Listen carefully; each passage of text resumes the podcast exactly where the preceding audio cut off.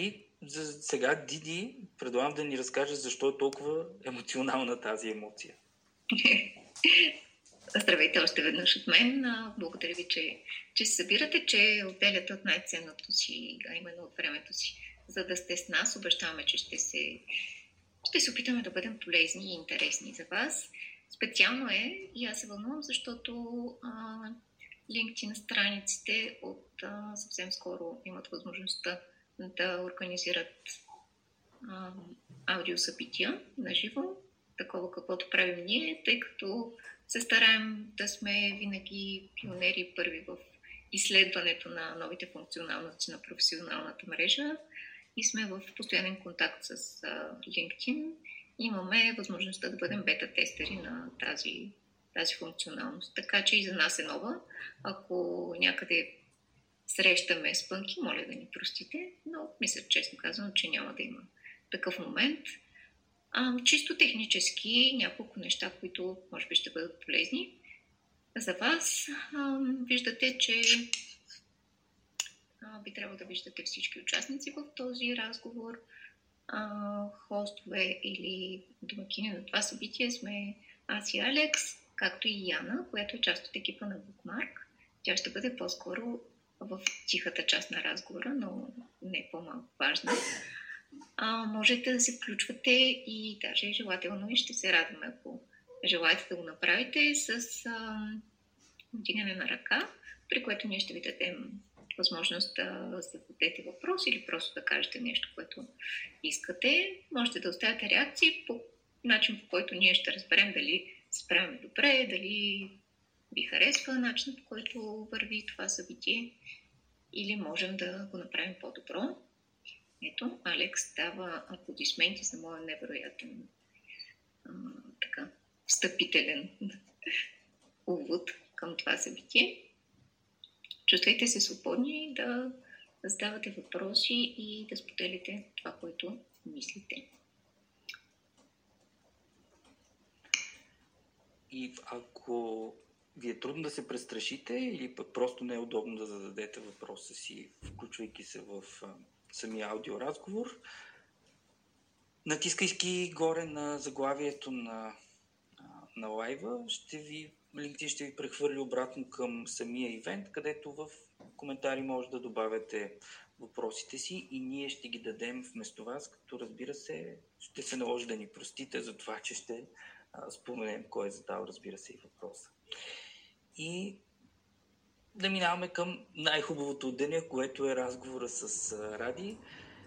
А всъщност ще, за, ще започна от нещо, което е извън това, което анонсирахме, макар че е доста свързано, защото има причина да започнем именно с радост на мама и това е, че а, тя беше един от а, и продължава да е един от суперпотребителите на, как да кажем, на първообраза на LinkedIn Audio Live, което няма да се изненадаме. Всъщност е съвсем различна платформа.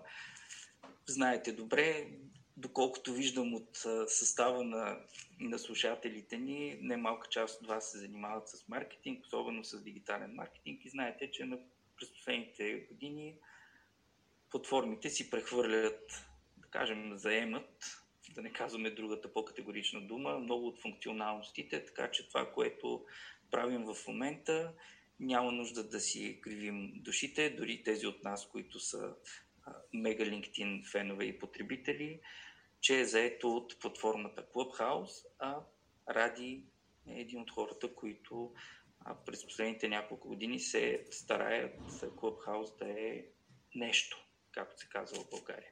Така както самия, след това и останалите, които се присъединиха в Bookmark, доста години а, говорихме, работихме, създавахме текстове, за да дочакаме звездния момент на LinkedIn. А, така, Clubhouse, да видим.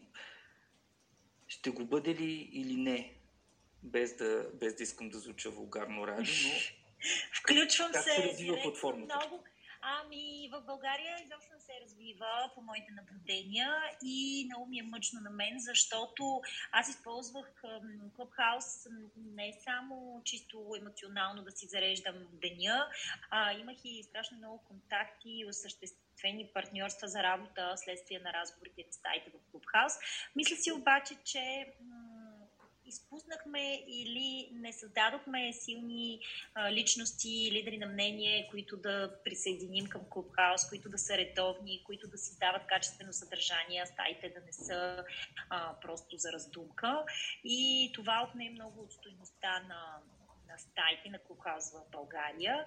Аз обаче се надявам да възродим било то а, тук или някаква друга аудиоформа, а, която да бъде актуална в България. Така че се надявам заедно с а, Bookmark, заедно с вас а, да се случи това. Но на този етап български стаи почти аз не виждам, а и самата аз не организирам, а, което може би е мой пропуск, но ще видим. Мога да измисля някоя интересна форма и да поканя пак Никола Ючев, защото с него правихме много стилни стаи, тъй като се отказа и изведнъж настроението в Клубхаус видимо спадна. Може би това беше също ключов фактор. Не знам.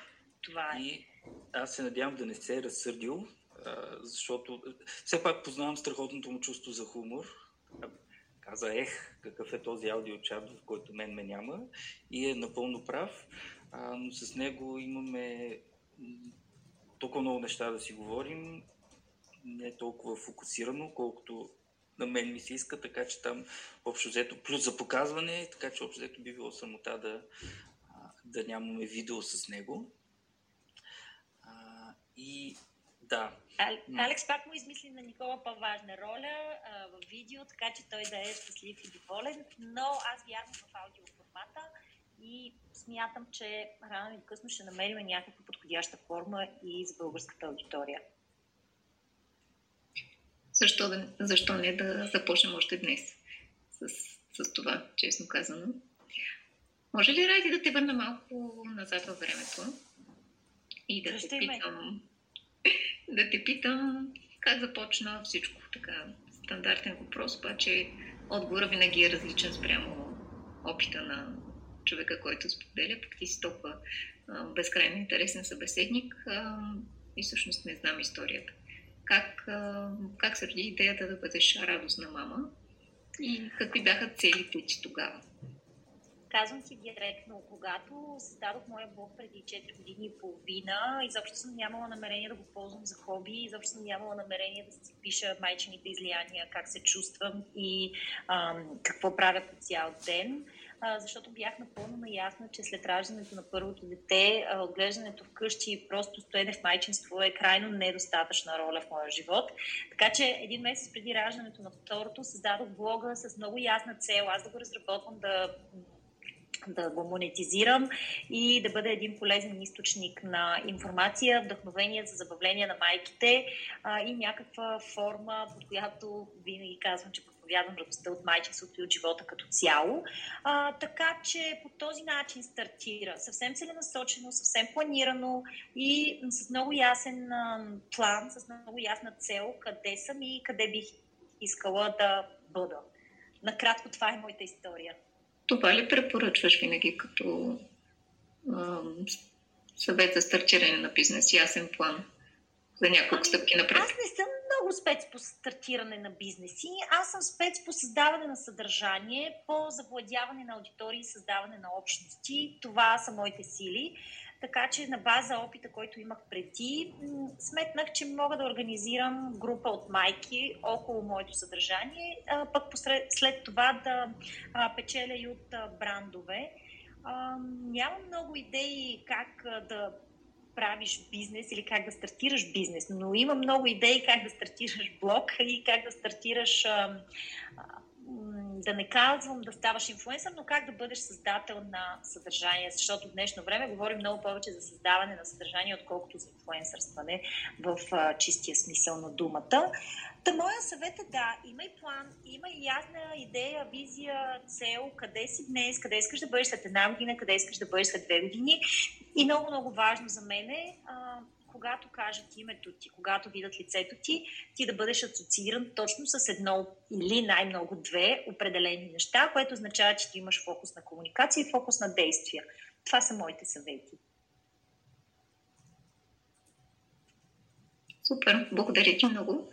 В интерес на истината, питайки те за бизнес съвети маркетинг стратегии, щастлива съм, че следващата седмица още ще имаме гост, който ще ни разкаже повече за това. Радвам се да го видя и тук. Емил Ценов. Следващия петък, точно в 11, ще имате възможността да слушате и нашия разговор. А само да се включи, че преди в Клубхаус, като а, мютваме и ще мютваш микрофона, означава ръкопляскане, така че може да го а, приложим и в а, тази аудиосреща днес, ай така изглежда. Когато сме съгласни или нещо много ни харесва, ръкопляскаме, без да прекъсваме разговора. Това просто вметка. Чудесно. Ето, виждаш ли, че има причина да започваме конкретно с теб. А, аз понеже виждам и, а, и Никола тук. Никола, ако не си чул, вече те обсъдихме, така че за теб си оставяме а, малко по сериозно мултимедийно присъствие някои от следващите седмици. И само да допълня Диди, не просто следващата седмица имаме пореден аудио лайф от Bookmark представя, а, всъщност общо пет поредни седмици ще тестваме как сработва този формат за страниците, защото истината е, че той не е съвсем нов. От няколко месеца насам е достъпен и първо за бета тестъри, разбира се, след това вече и за а, други потребители с включен Creator Mode. А, даже между другото, а, самите LinkedIn доста сериозно го промотират. Аз в момента, понеже съм през компютъра, зад прозорчето с, с Audio Live имам банер, в който а, ме стимулират, предизвикват, подкамват да бъда домакин на аудиосъбитие, така че а, със сигурност ще бъде много приоритетно и това, което все пак знаем в дигиталния маркетинг, когато има нови функционалности, съответно можем да сме напълно убедени, че самите платформи ги промотират и понатискат е хубаво да експериментираме и то да експериментираме максимално рано, максимално разнообразно. И говорейки си за експерименти, инфуенсърството не е ново явление. Аз си спомням а, преди 15 на години си имаше друга думичка за това, най-вече в а, комуникационните агенции. А, наричаха тези хора Key OLs, Key Opinion Leaders. И Всъщност, Ради, въпросът ми е към теб. Различно ли е, освен термина, всъщност различно ли е това да си инфлуенсър от това да си ключов лидер на мнение? Казвам ти веднага, даже ще го разгранича още повече. Ще започна от създател на съдържание, после ще мина през инфлуенсър, след това а, лидер на мнение, ще го съкратя малко а, и след това селебрити или известна личност, популярна личност. А, за мен лично има голяма разлика и то не само в световен мащаб, вече го виждаме и в България тази разграничителна линия между отделните групи хора. Сега някои са хибриди, някои се препокриват, но Нека само да кажа накратко как ги виждам аз нещата. Новите инфлуенсъри са тези в социалните мрежи, тези, които са създадени на база тяхното съдържание в социални мрежи. Те не е задължително да имат своя медия, като блог, сайт или а, нещо друго. А, те са интересни и създават а, своето съдържание там тези създатели на съдържание, за които споменах преди малко, те може да нямат толкова много последователи в социалните мрежи, в Instagram, TikTok или някъде другаде, но те са добри в създаването на съдържание за а, конкретни клиенти, които могат да ползват а, видео, снимка, текст в рамките на а, личните си канали. Тоест, един създател на съдържание може да генерира видео за а, един продукт и за един бранд, той да, да бъде пуснат в техния сайт и след което може да си го сподели в социалните мрежи, но не е толкова а, задължително да има много последователи или пък а, да е профилиран в а, някаква сфера, както и инфлуенсърите, между другото. Някои са известни, защото са известни, защото правят забавни видеа а, или снимки. Просто са се развили в рамките на новите медии. Лидерите на мнение, според мен, са подкрепени с много сериозна експертиза в а, различни сфери и те се използват а, за различни нужди. А, дали ще е в политически план, дали ще е в някаква нишова сфера, свързана с бизнес, маркетинг или нещо друго, но поне за мен те са хора с сериозен опит и с сериозни знания, защо не и образование. И стигаме до последната група, която аз определям като известни личности. Обикновено ние ги виждаме по телевизията, обикновено ги виждаме по големи събития, където те а, са известни с а, талантите ли или с а, работата, която работят. Тук са музиканти, актьори, а, могат да бъдат спортисти и такъв тип а, личности. Така че има разлика за мен между лидери на мнение и задатели на съдържание, и селебритета. Надявам се, че това отговори на въпроса ти, защото това беше по-кратък, но аз малко реших да задълбая. Ами, аз, ако, ако започнем да говорим повече от теб, то определено би трябвало да дължим голямо извинение на аудиторията ни, защото все пак сме поканили теб, за да си говорим с теб, а не да слушат нашите гласове, макар че на мен много приятели ми казват, че аз просто обичам да си слушам гласа, затова обичам да правя събития на живо, да мога да задам повече въпроси и от време на време да се включвам и аз с а, мнение и експертиза. Диди, аз всъщност не разбрах, ти искаш да ръкопляскаш или искаш да си подхванеш въпрос?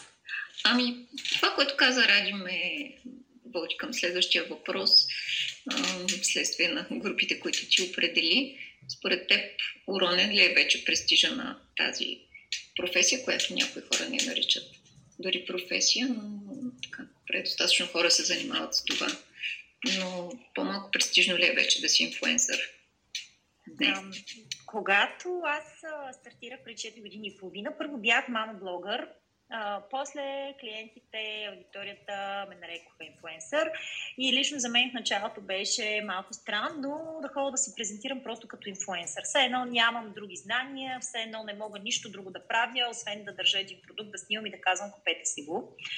Впоследствие обаче видях и усетих в атмосферата, че в атмосферата, говоря по събития, срещи и така нататък, че а, инфлуенсъра започва да извоюва своята позиция като професия, като сериозна дейност, на която може да се разчита, която може да бъде ефективна за бизнесите и няма защо да се срамуваме. Напоследък обаче забелязвам пак нова тенденция, в която масовото желание на ам, млади, красиви момичета да получават безплатни продукти от брандовете, почва пак да уронва престижа на думата инфлуенсър, защото не виждаме кой знае какво съдържание, не виждаме кой знае каква активност, но виждаме едно много голямо искане за получаване на различни ползи и продукти.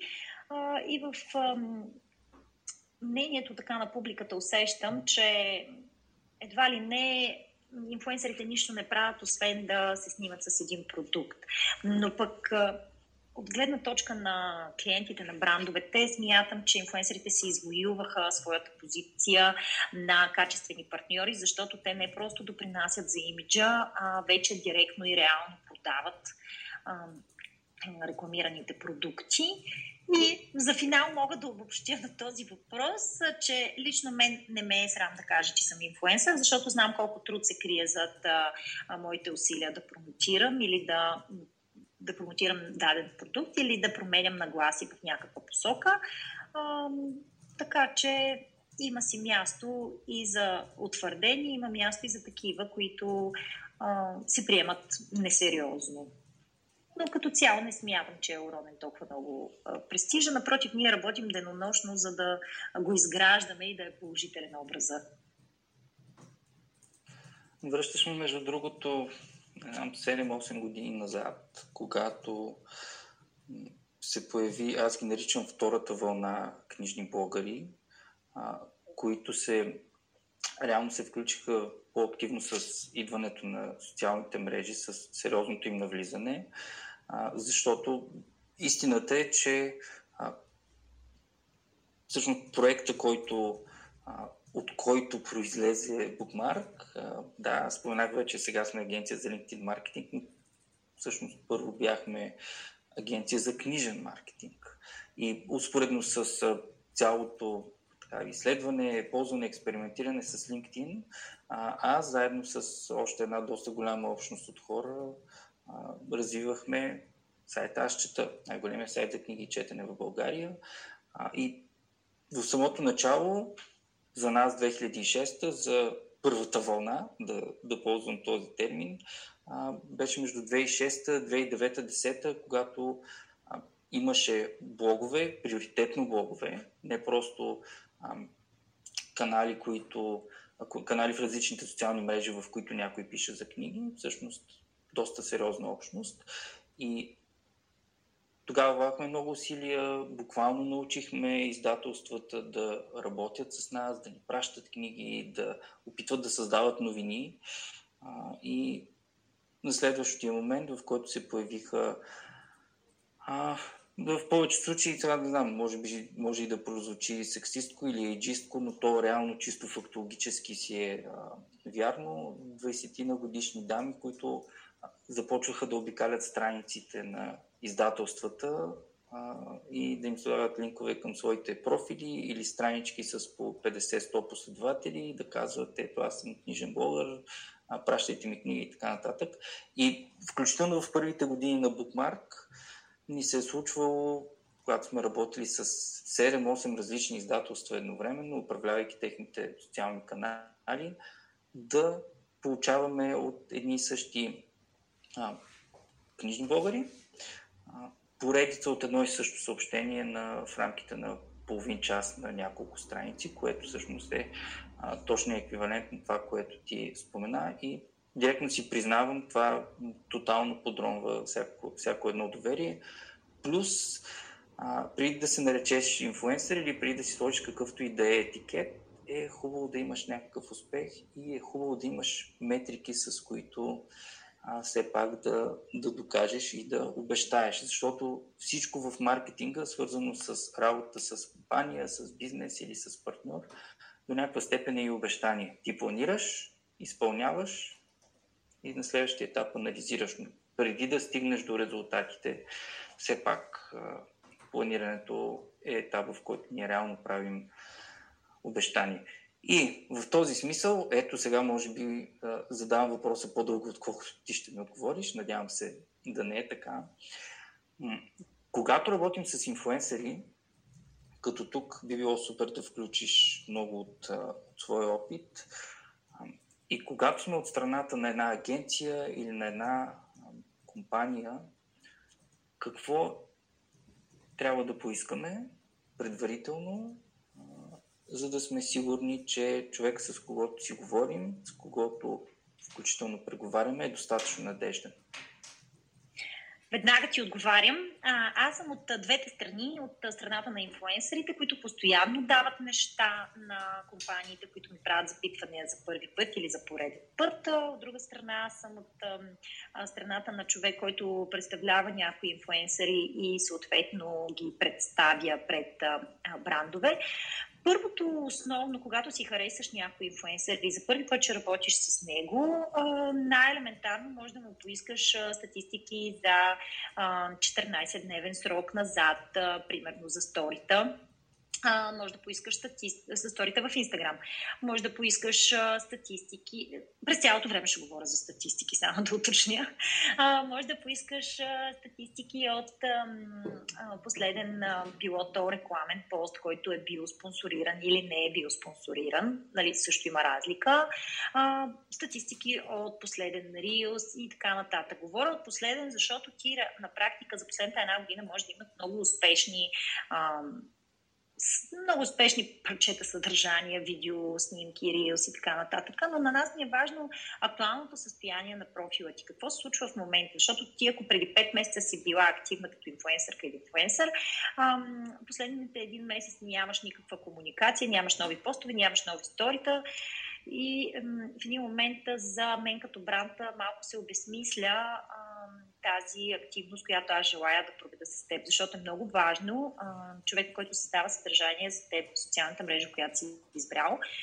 Аз обикновено работя в Инстаграм, но може да става въпрос за Фейсбук, може да става въпрос и за ТикТок, да има активност и това да е постоянно съдържание, а не да е от дъжд на вятър а, някакво споделяне, което всъщност на теб не може да ти гарантира нито резултати, нито ангажираност в последствие. Сега, друго, което аз бих бих поискала. Съответно, ако има блог на различни статии, какви четения има, защото ние можем да презентираме 15 000 читатели на месец в блога, да речем, но има статии, които са много по-вървежни спрямо темите или спрямо някакъв хайп, който ние преследваме на момента, спрямо други. Тоест да видим този рейндж, този промеждутък от разлика в резултатите при четенията на една блог статия. А, какво още? За мен е много важно какви брандове са били рекламирани преди това в профила. Тук нали, говоря изцяло от страната на компанията, която те първа ще си наема този а, инфуенсър за работа, защото може да се окаже, че последните 6-7 месеца е рекламиран не просто някой конкурент, което не винаги е проблем, а, а са рекламирани продукти, които не съответстват на, на ценностната система и на очакванията и изискванията на мен като бранд. Това е, според мен, е ключово важно. И именно заради това аз препоръчвам поне един-два месеца да се следи съдържанието преди ти да подходиш към подписване на договор или създаване на кампания с въпросния инфлуенсър. Казвам един-два месеца минимум. А, в общи линии това е в началото и както ти каза, това е обещанието, което ти се дава, защото получавайки такава предварителна статистика, после ние гоним минимум такава или по-висока, и съответно, ако не я получим, трябва да намерим някакви компенсаторни механизми, с които да задоволим клиента. Това е от мен. Супер.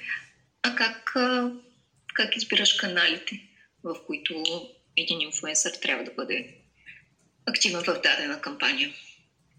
А, аз обикновено продавам Инстаграм, защото там инфлуенсър маркетинга много добре работи. Има брандове, има браншове, въобще а, има различни тип продукти, които са много добре продавани там и те не са тайна. Те са свързани с красота, с спорт, с готвене. А, напоследък все повече и с движение, коли и така нататък.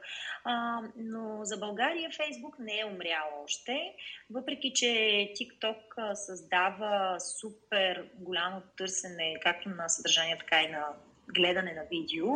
А, смятам, че трябва да се направи един микс най-вече от това къде са нашите потребители. Защото ние ако преследваме 15-16 годишни, годишните, във Фейсбук няма да ги намерим. Ако а, преследваме естетически издържани снимки, нещо много красиво съдържание, а, в TikTok вероятно няма да го намерим. Така че един микс или а, избор на канал на база конкретно на таргет аудитория и на база а, стремеж към конкретен тип съдържание, което инфлуенсъра да направи за теб.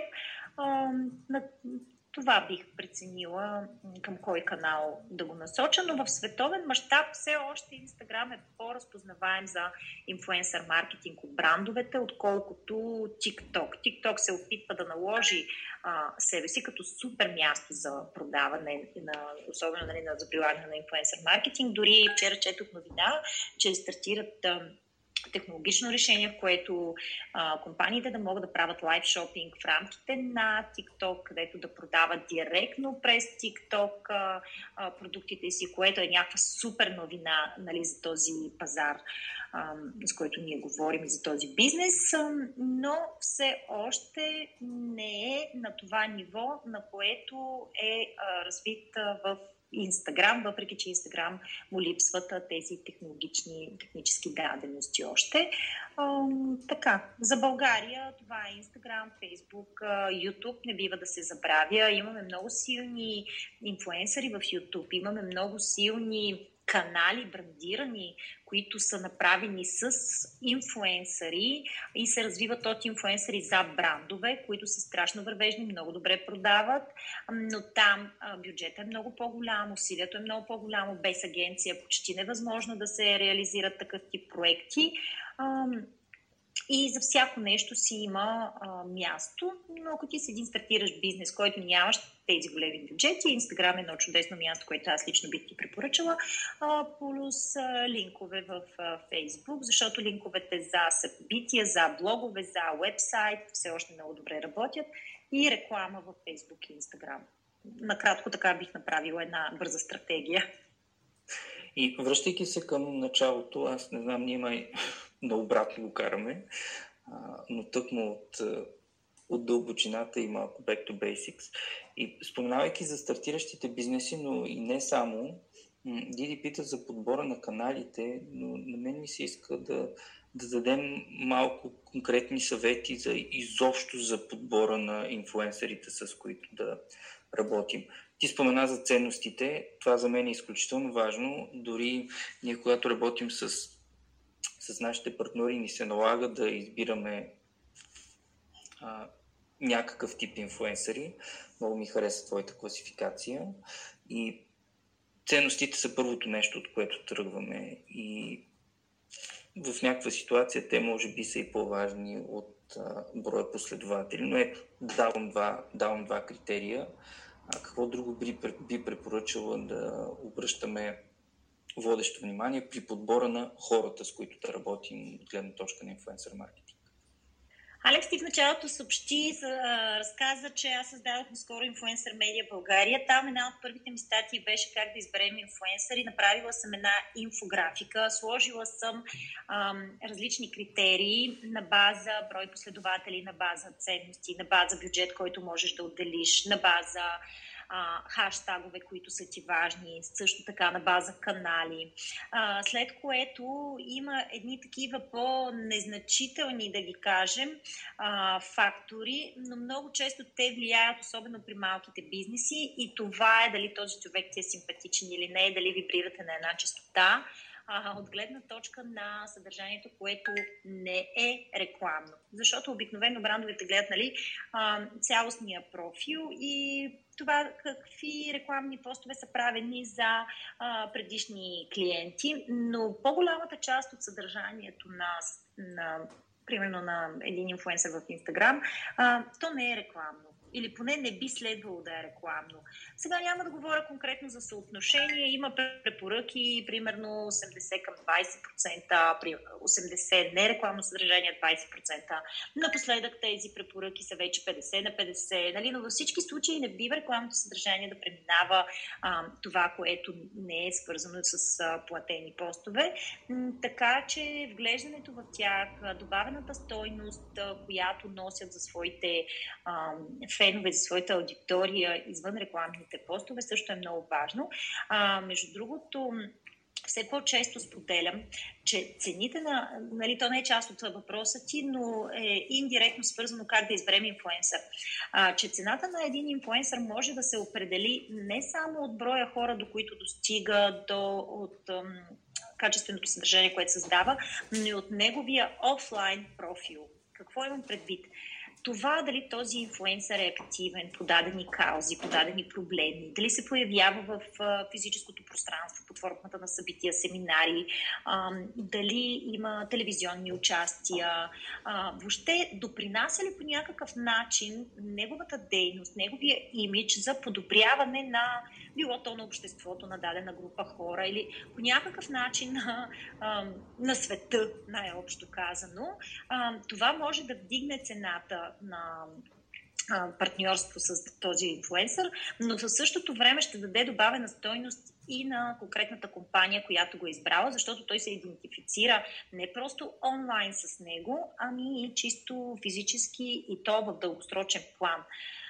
Така, на база тези критерии бих избрал. Разбира се, коя е аудиторията? Много е важно. Пак го казвам, ако ти искаш, да речем, да продаваш сокчета на ученици, дъвки, вафли, някакви такива неща, и то на ученици, които вече имат джобни пари в къщи, т.е. не са дечица, които са 5-6 години, тогава ти си таргетираш директно тях. Но когато, примерно, продаваш детските продукти, ти не можеш да таргетираш бебетата, ти таргетираш майките им.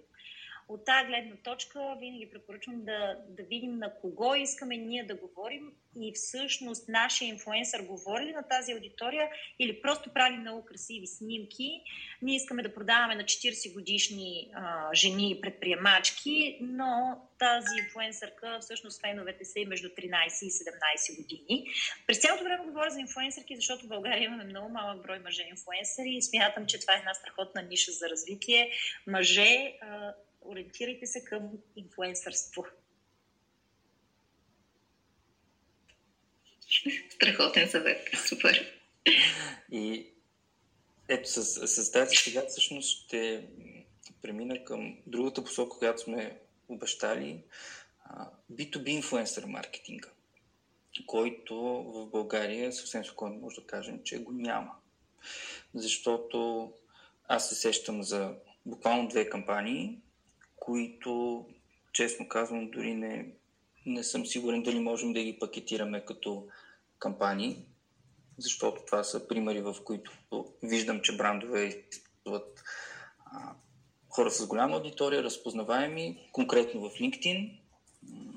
Тук, тук ще позиционирам. Много е възможно да има на, на доста други места, които да, да съм ги пропуснал но реално B2B инфлуенсър маркетинг, който не се е случил в, в LinkedIn или се е случил на други места в няколко канала, но, но е изпуснат LinkedIn, а, съвсем спокойно можем да кажем, че е недостатъчно добре свършена работа. Ето тук си слагам си една отметка да обсъдим следващата седмица и с Емоценов точно това.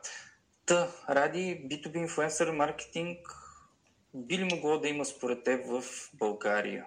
Говорейки си, за, имайки предвид всичко това, което ти вече спомена и за количество и за качество на аудиторията, за вените метриките като броя последователи, пък възможностите да, да конвертираш и изобщо как ти се струва целият потенциал. Тук, Алекси, мисля, че трябва да вкараме лидерите на мнения, тези с експертизата, тези с знанията и с, тези с доказания опит, защото да продаваш B2B е доста по-трудно, отколкото да продаваш B2C за някои хора, нали, за масовия инфлуенсър. И аз мисля, че мога да те опровергая че в LinkedIn и в България се случва и даже в момента на разговора а, се сещам веднага да ти дам пример с а, моя брат, който а, е Венци от а, списание Менеджер, но сега се сещам, примерно, че той има над 10 000 фолуара в LinkedIn и всеки път, като сподели, да речем, а, а, сега се сещам за а, менеджер на годината. Това си е директно продаване а, B2B, от гледна точка, че менеджер на годината е един конкурс, който е пряко свързан с менеджери на големи компании и участието им в, в въпросния конкурс. Т.е. продаването е междуфирмено, ако мога да упростя съвсем процеса така. И смятам, че в LinkedIn много добре работи. Друг пример, който ми да дам, само че не е за България, обикновено това е за чужбина, за много големи ивенти, които са пак ориентирани към предприемачество, към бизнес, към а, такъв тип диджитал маркетинг. Там се използват лидери на мнение, а, които да. А, да продадат а, ивентите директно на спонсори, т.е. не се а, използват а, за продаване на билети за клиенти, нали, за посетители, това би било просто бонус. А, по-скоро за големите спонсорски пакети се използват а, такъв тип а, а, известни личности, лидери на мнение, инфуенсъри, които или са част от програмата, или ползва, ги ползват за да промотират а, ивента като а, дават му допълнително credibility което на български не мога да се точно какво, как да го преведа. А, и разбира се, според мен имаме заченки, наченки на такъв тип бизнес-то-бизнес инфлуенсър маркетинг. И ние ще го видим при големите компаниите първа, и според мен ще го видим пряко свързано с, да речем, ако влизат нови книги на пазара на такъв тип световни автори. Според мен там също би сработило. Има а, при... пример за разказване след малко. Да, направо разкажи сега, защото аз не се сещам в момента за, за други примери, но смятам, че ние имаме а, такъв тип а, лидери на мнение. Имаме и такива, които все още не сме чули за тях, но маркетолозите ще си ги изнамерят и ще си ги ползват за нуждите на компаниите. И те първо ще гледаме хубавите примери. Ама кажи ти, ако имаш пример, давай. Има пример точно с книга. Миналата есен последната, мисля, на българския пазар книга на, на Адам Грант, който е едно от най-разпознаваемите имена в областта на организационната психология. Наистина страхотен. И аз си признавам, че дълго време го избягвах, защото ми изглеждаше от тези излъсканите гурута, но всъщност 100% учен. И тогава ние заедно с, с Кръгозор направихме буквално B2B инфлуенсър маркетинг кампания през моя личен профил – с а, разговори на живо с трима инфуенсери, някои от които с над 15 000 последователи в, в LinkedIn. Много от нещата, които ти каза, разбира се, ние ги, така ние, че ги бяхме а, премерили, претегрили преди да ги поканим и се получи чудесно. Имахме качествени разговори с хора с голяма експертиза в, в своята област. Росен Рашков, един от експертите по лидерство, а, Милен Великов, може би най-разпознаваемия HR специалист в България, извън бранд на, на компания, която да, да представлява Боряна Герасимова, която е едно от лицата на а, персонализираната медицина на база ДНК изследвания в България и така ние направих, имахме възможност да дадем качество а, от различни гледни точки, все засегнати в книгата. Формата го измислихме лесно, но после беше малко по-сложно да изберем хората, които не просто да имат голяма база последователи, но да имат и наистина много сходно с това, което е засегнато като теми, без задължително да са съгласни, разбира се.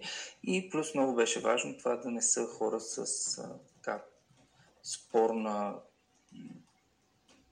разпознаваемост, спорно присъствие в не просто социалните мрежи, в бизнеса като цяло. И тук всъщност ще добавя, взимайки пример от Венци Савов, аз знам, че ти е брат, но а, така, както се казва, по, по други линии го познавам. А, се сещам също и за Ники Кънчев, а, който всъщност съм виждал да да бъде канен и използван от компании за B2B инфлуенсър маркетинг.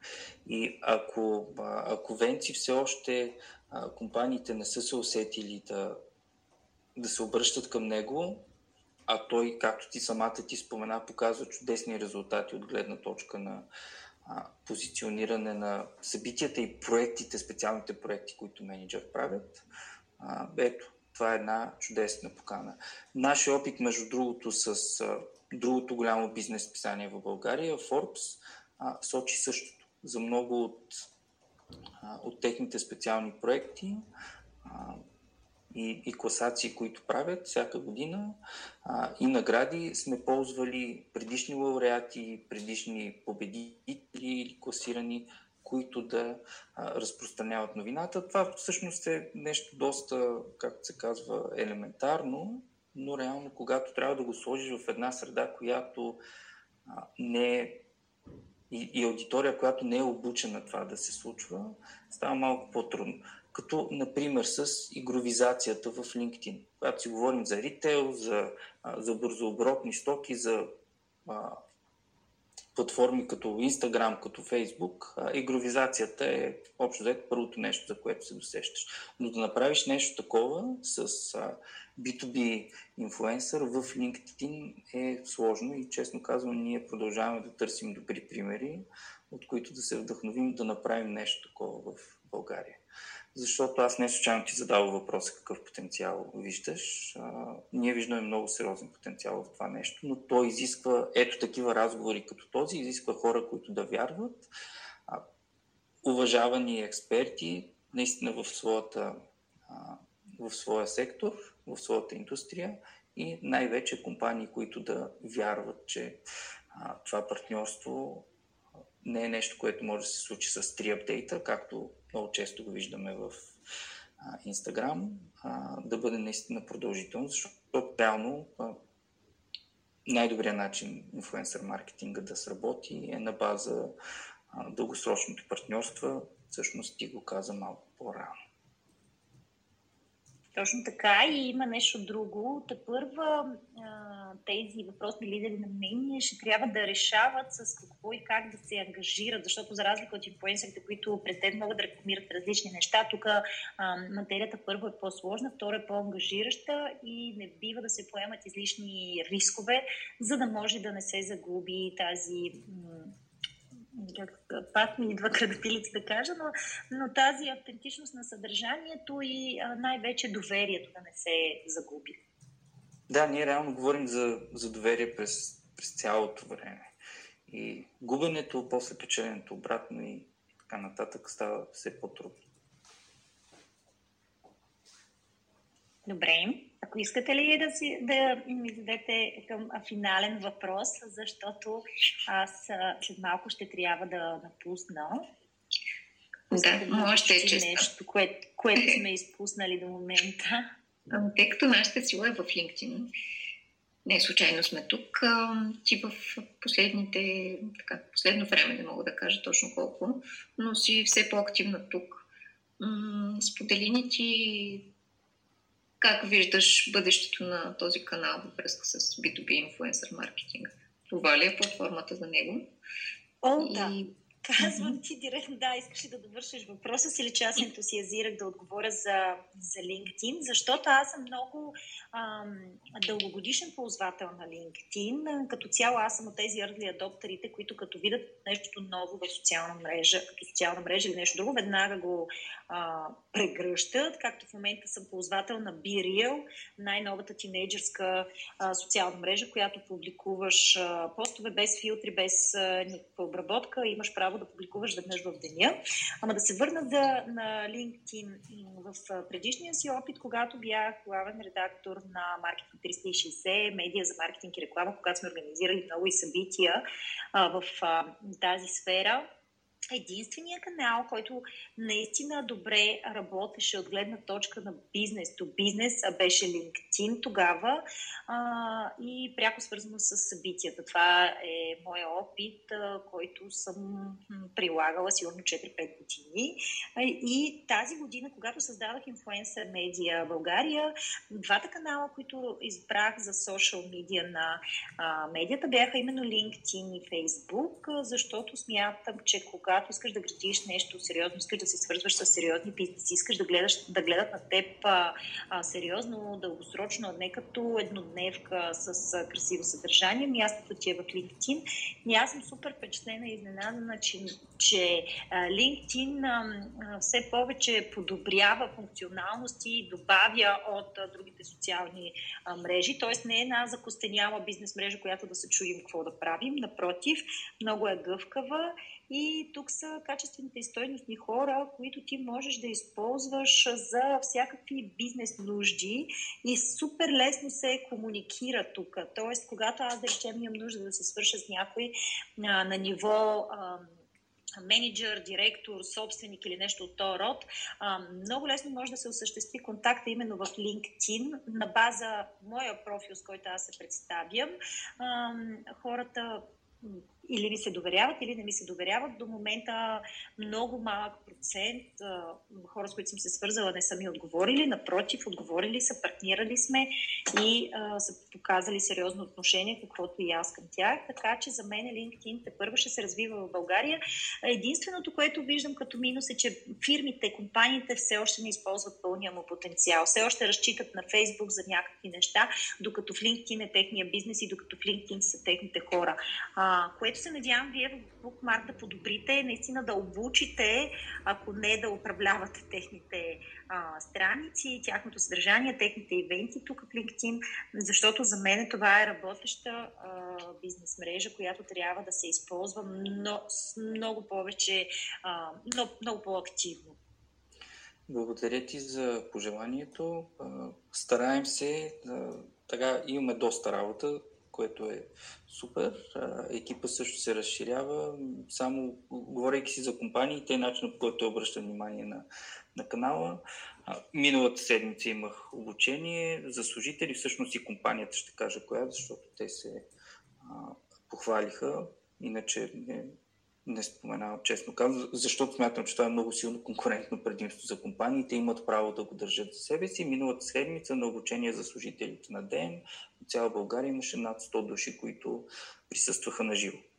И което от гледна точка на, на тренинг, а, и то не е просто а, някакъв а, лайф с популярен човек, когато компанията е поканила да си говорят за от гледна точка на вдъхновение, беше супер часа тези хора да, да, да гледат и това е истината и това е бъдещето за компаниите. Защото да, управлението на страници е чудесно, рекламата също все по-лесна, все по-достъпна, изобщо не е чак толкова скъпа, включително когато говорим за, за LinkedIn, но ангажираността на служителите е това, което променя правилата на играта. Ради, преди да те пуснем да, да си тръгнеш, ето е, чу се, че освен, че обичам да слушам гласа, обичам дори да не си поемам въздух преди следващия въпрос. Какво ще правиш, когато ти омръзне да бъдеш инфлуенсър? Аз съм много щастлива. Първо, че имам образование. Второ, че имам ентусиазъм да уча нови неща. А, трето, че аз много рядко съм се занимавала само с едно нещо. Дори в момента а, чистата ми инфлуенсърска дейност е много малък процент от всички дейности други, които а, правя. Така че със сигурност ще надграждам какво означава това? Първо ще помагам на други създатели на съдържание да се продават по-добре, нещо, което правя, да речем, за мама блогъри и инфлуенсъри, а и не само. А, след което ще си продължа с инфлуенсър медия като вдъхновяваща, обучителна и информативна а, страница и медия, както съм е нарекла. А, след което ще добавя подкрепа на друг тип събития, обучения в университети, участие в семинари, конференции. А, имам и онлайн магазин, който продължавам да си развивам. И си мисля, че след няколко години а, ще измисля още нещо, което дали ще бъде иновативно, не знам, но със сигурност ще бъде ам, малко по-рано, преди да е станало модерно в България, за да може да съм актуална на деня. Но какво ще бъде, нямам представа. Не ме е страх от новото. Мисля, че а, с новите технологии ще измисля какво да правя. Аз определено не, не се притеснявам за твоето бъдеще и, и реално начините по които се познаваме а, са точно от а, такива, а, как да кажем, на границата на, на визионерски, за да не изглежда прекалено помпозно, както се казва, но проекти, които са усещали тенденциите, изпреварвали се ги и затова са се получавали чудесно. Много ти благодаря. Време е всички вие да тествате реакциите с аплодисменти, а, за да благодарим на, на Ради. Ето чудесно. Виждаме как сработва. Ще дадем правя скриншот, само секунда, да дадем чудесна обратна връзка и на, на LinkedIn че се получава супер тази бета. И междувременно, докато си говорим, Диди, която, както добре знаем, е богиня, публикува аудиосъбитието за следващата седмица съвсем оценов, така че можете да влезете на страницата на Bookmark и да се присъедините. Пак казвам, ще си говорим за B2B маркетинга, но и за книгите. Ще сложим, разбира се, и линк под